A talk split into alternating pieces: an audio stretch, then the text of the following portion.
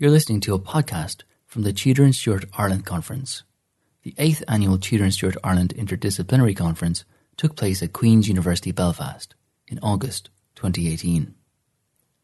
The conference was generously supported by the School of History, Anthropology, Philosophy and Politics, the School of Arts, English and Languages, and the Institute of Irish Studies, all at Queen's University Belfast, and by Marsh's Library. As in previous years, the majority of papers were recorded for podcasting by Real Smart Media, in association with historyhub.ie. There are now more than 200 podcasts from previous Tudor and Stuart Ireland conferences freely available.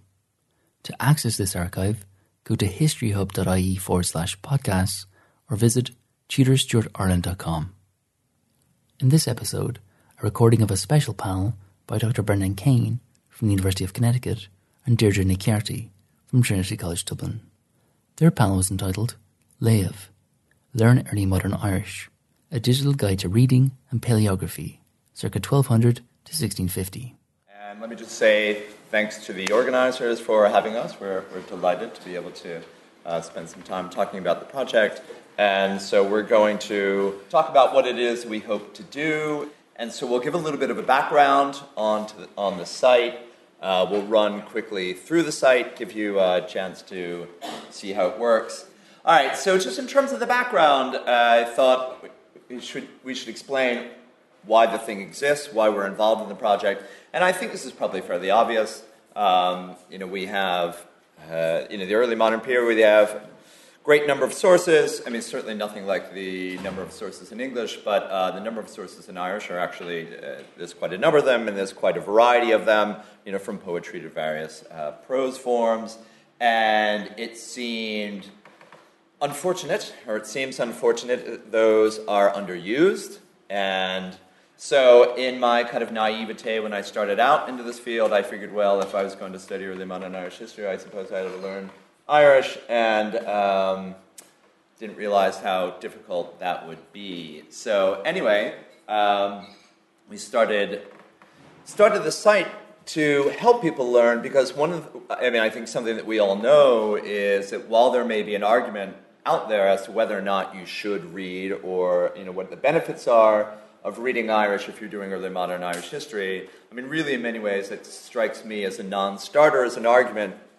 You can't really ask people to be reading the language when there's no grammar, there's no dictionary, and there's no guide or textbook. So the resources simply don't exist. So I think uh, we're at this kind of really interesting moment where we can start to, I think, kind of reimagine our collective field as one which is much more uh, bilingual. So we got into doing the project basically to create those three sources, those main sources something of a guide, something of a grammar, a glossary, and a, a grammar and a glossary. So, just as quick background, this started as a very small digital humanities seed grant at the University of Connecticut, um, and I managed to get a technical person, one of my colleagues, Thomas Scheinfeldt, who I had a, a funny meeting with him. He was just new to the university, and I was trying to explain this to him. I was like, oh, this is going to go freaking nowhere. And he says, no, no, no, actually, my mother-in-law lives in New York, and she takes Irish classes in NYU. I get it. So it was kind of pure chance. So that worked out well. Um, then Notre Dame came on board and actually funded somebody to help do like data entry, so on and so forth. So from there, we went around. I sort of went around hat in hand and asked people to come on board uh, to serve on the advisory board and managed to get people to come on board. And then after that, we went around and asked people um, at institutions who published works in early modern Irish if we could excerpt material from their sources for the site, and people were very generous about that. All right, so, so that's a bit of the background. So, what are the goals for the site? Uh, I think there are five, really. Uh, one is just simply to have more people reading early modern Irish sources, but also discussing them, just kind of raise awareness. Right? And in order to do that, the site aims to de exoticize the language a bit. I think we all know, so, oh, well, you did Irish, that's really, really hard. And, you know, it's like, look, we're scholars, it's, it's just part of our job, it's just another research language. Um, so that's one. Two, in doing so, hopefully we have a bit more of a bilingual field, right? So reading more of the Irish sources, um, more writing in Irish. I mean, this would be more Deirdre's side of things than mine. Um, and imagine more presentation in Irish. Like imagine a Tudor Stuart conference that has a panel Gaeilge. Um, three, building interdisciplinary networks and the kind of natural inter- interdisciplinarity of reading these sources. Um, fourth, this is also an exercise in collaborative and digital scholarship, right? Obviously, this is a digital humanities project and brings in people with a variety of different skills. Um, and I should say it is a site that also allows people working in different areas to test different um, and, and, make innovations in their own particular fields. So, as Deirdre will show us in a second, um, the hover boxes, for instance, were an innovation. Somebody had to write the code for that because it's a, it's a word platform, but this is actually a custom uh, element of it. And then finally, there's a pedagogical theory to this, right, which is uh, perhaps crude, but I, I mean, I think interesting which is in building up the text and doing the analysis, there are always there's always a combination of expert and kind of intermediate, like expert and learner. Because if you just ask the experts to say, "Well, explain this," well, they'll kind of explain it. Um, however, they may not understand where learners get tripped up, right? And so the idea is you get people to start start on a translation and then you hand it over. And sometimes we work the other way, but you always have people who are at a more intermediate level try it out because that way we're able to figure out okay, where are other learners going to uh, potentially have questions? So, anyway, the idea is to help people by finding out where their questions are. And that's where you all come in because you're going to play around with the quatrain. All right, so the site, um, just very quickly, this is the About page. All right. And we have this kind of very minimalist IKEA style. um, you know, there it is. So it does come with Allen wrenches and uh, um, minimalist instruction. So this just gives you a sense for like who's involved, and it's growing. So if you want to be involved, just let us know. And with that, I'm going to turn the floor over to Deirdre. Great. So I'm just going to walk you through the site itself, and just just to let you know, it is a work in progress. It's constantly being updated. Things are constantly being added. So, so do keep an eye. Um, the home screen, the three icons, they're the three main learning tools, if you like. And then along the top, you can access them as well with a few more um, features that I'll talk about. So, I guess the focal point for the learners, and really what an awful lot of work goes into, is the part on annotated texts. So, we, we're trying to include a wide variety of genres. So you can see here we have poetry and prose. And I'll just pick an example. So this is a, a bardic poem, a, a short poem. And at the top of the screen, we have just very basic information. We've got the, the name of the poem, Brian O'Rourke. We've got information on the poet, and you can click into that. I'll return to those kind of links. Um, we have the source, so where it has been published. And again, you can click in, in see, see more information about the sources and where to purchase them. And I'll get back to that as well. Then we have the Léamh team. So these are the experts. Um, learners will be up there too, anyone who has helped in the collaboration. And we have a link then to their personal academic pages. And this is important because it again emphasizes the idea of networking and collaboration, but also it ensures that people have ownership of the site, and this ensures really a high standard. You know, their names are there, um, and that's quite important. The layout is always text on the left hand side. The, then on the right hand side, you have the general guide. So this will give you a little bit of information about the genre and how best to approach it when you're trying to attempt a translation. So, kind of basic tips and just some background. Then the detailed guide will go through difficulties within the text, passages that might be tricky for whatever reason, and perhaps things that the learners have had difficulty with when attempting um, the collaboration work at the beginning. So that goes into a little bit more detail. And then finally, on the last tab, we have the translation. It's a very literal translation, you know, again, to help the learner. And again, it's on purpose that you can't see the translation. You need, you need to go and look at it because the idea is that you will attempt your own, and then that's finally the last step that you can go and have a look and see how yours compares to the last one. Um, then the text itself is annotated. So here we have the pop-up boxes. So you'll see if you slide the cursor over, over a line of the quatrain, you've got yellow boxes and orange boxes. So every word, the, the orange box, that's a breakdown of an individual word. So if you click on a word like roja there, you'll have the dictionary form, you'll have the form that's in the quatrain, and then you'll have grammatical notes. And this is important. Again, you'll probably know you might have a form of a word in the dative that looks nothing like the dictionary form, and that's really difficult for learners. So that's why it's important to go through each word individually.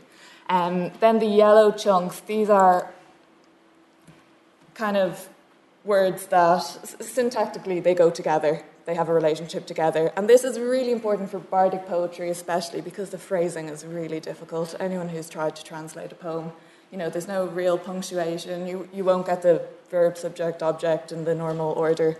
So these chunks are, are to help help you figure that out. And again, we will provide a translation there as well. So that's working together. You, you should be able to go through a quatrain, and then if you get stuck, click click on one of the boxes. Um, also, say, say if you click sometimes the preposition ag, that'll come up all the time, but we have links to the other features. So sometimes you'll see a little more box, and if you click on that, I think that'll bring us to, yeah, so that'll bring us to the glossary, which is the next kind of learning tool. Um, again, you can you can access that from the homepage or up here at the top. Um, the glossary is has proved actually very valuable because there is no dictionary. So we have a dictionary for Old Irish, which is, is very difficult if you don't understand Old Irish spelling. Um, and then the modern dictionaries just don't, don't, don't do the job at all. So what we've done here is um, it's, it's a collection of all the glossaries from printed editions. So initially what you would have to do is go to all your books, go to the end of the book, look through the glossary to try and find the word. You might have to go through a couple of editions before you'll find the word. So we've just kind of done that on the site to make it easier for people. Also, if there's a text on the site that hasn't been edited with the glossary, the words go, go up too. And you'll see that it's not a single entry, we have them done separately um, and by source. And the reason for that is I mean, sometimes words can have different meanings in con- different contexts, so poetry and prose. And also, some of the glossaries just have really good grammatical information, and we thought it was as well to put that up. Um, so, again, that's always being added to, um, but it is, yeah, no, there's really an awful lot gone into that, and it's very useful. And in the classroom, it's great as well. So, alphabetical order, you know, you can just search it if you're looking for a word. Um, then we have the grammar section, which is, again, there, there's no grammar of the, of the language of the period. One or two chapters written in modern Irish, which isn't really much help if you know you're not extremely comfortable with with modern Irish. So again, this is a work in progress. We have nouns, prepositions, and verbs more or less covered. So you know if you go into say the substantive verb we have all the paradigms, and they are more tricky than modern Irish. But, but that said, you know, they're, they're quite doable. Um, but just to have them there at your, um, yeah, prepositions, the same kind of thing. It'll tell you if it'll go, govern the dative, accusative, and also the paradigms. So again, um, there's work to be done on all this kind of thing, but it'll also link you back into the glossary. So all the pages are are kind of connected or yeah back into the glossary. So you know if you're working on a word you should be able to get all the information pretty easily without too much hopping around. So they're kind of the main um, learning tools. And then we just at the top have a section on books. So these are the sources from which the material have been taken. Um, so again an introduction to Irish syllabic poetry. It'll bring you, uh, give you all the details, and then you can go to the site of the publishers, and it'll show you where you can purchase the book as well. And again, this is important for collaboration. Um, you know, acknowledging everyone's work and show, showing you where you can go, um, who's who's dealing with this kind of stuff. Um, the people section, again, that's not the people working on the site, but these are the poets, the original editors, translators. Um, and again, you can, you know, click onto these people, and we have a link often to ainm.ie, which again might be useful depending on what background um, and what your research is. Um, so that is the people section, and then resources. Again, just just the, the important ones. ainm.ie, the Bardic Poetry Database. Um, there are more that we will probably add to, but um, yeah, actually, I'll just go back to the texts section. I forgot to say up here, yeah, so you click into a text and there is a link to a manuscript as well, at least one. So you can go and have a look at that. Um, and again, that's something we might like to develop further at some stage, but we've still plenty to be getting on with um, as it is. So I think that's everything, is it? it yeah. so it's a very, very quick run through, but um, we'd encourage you to have a look, play around yourselves.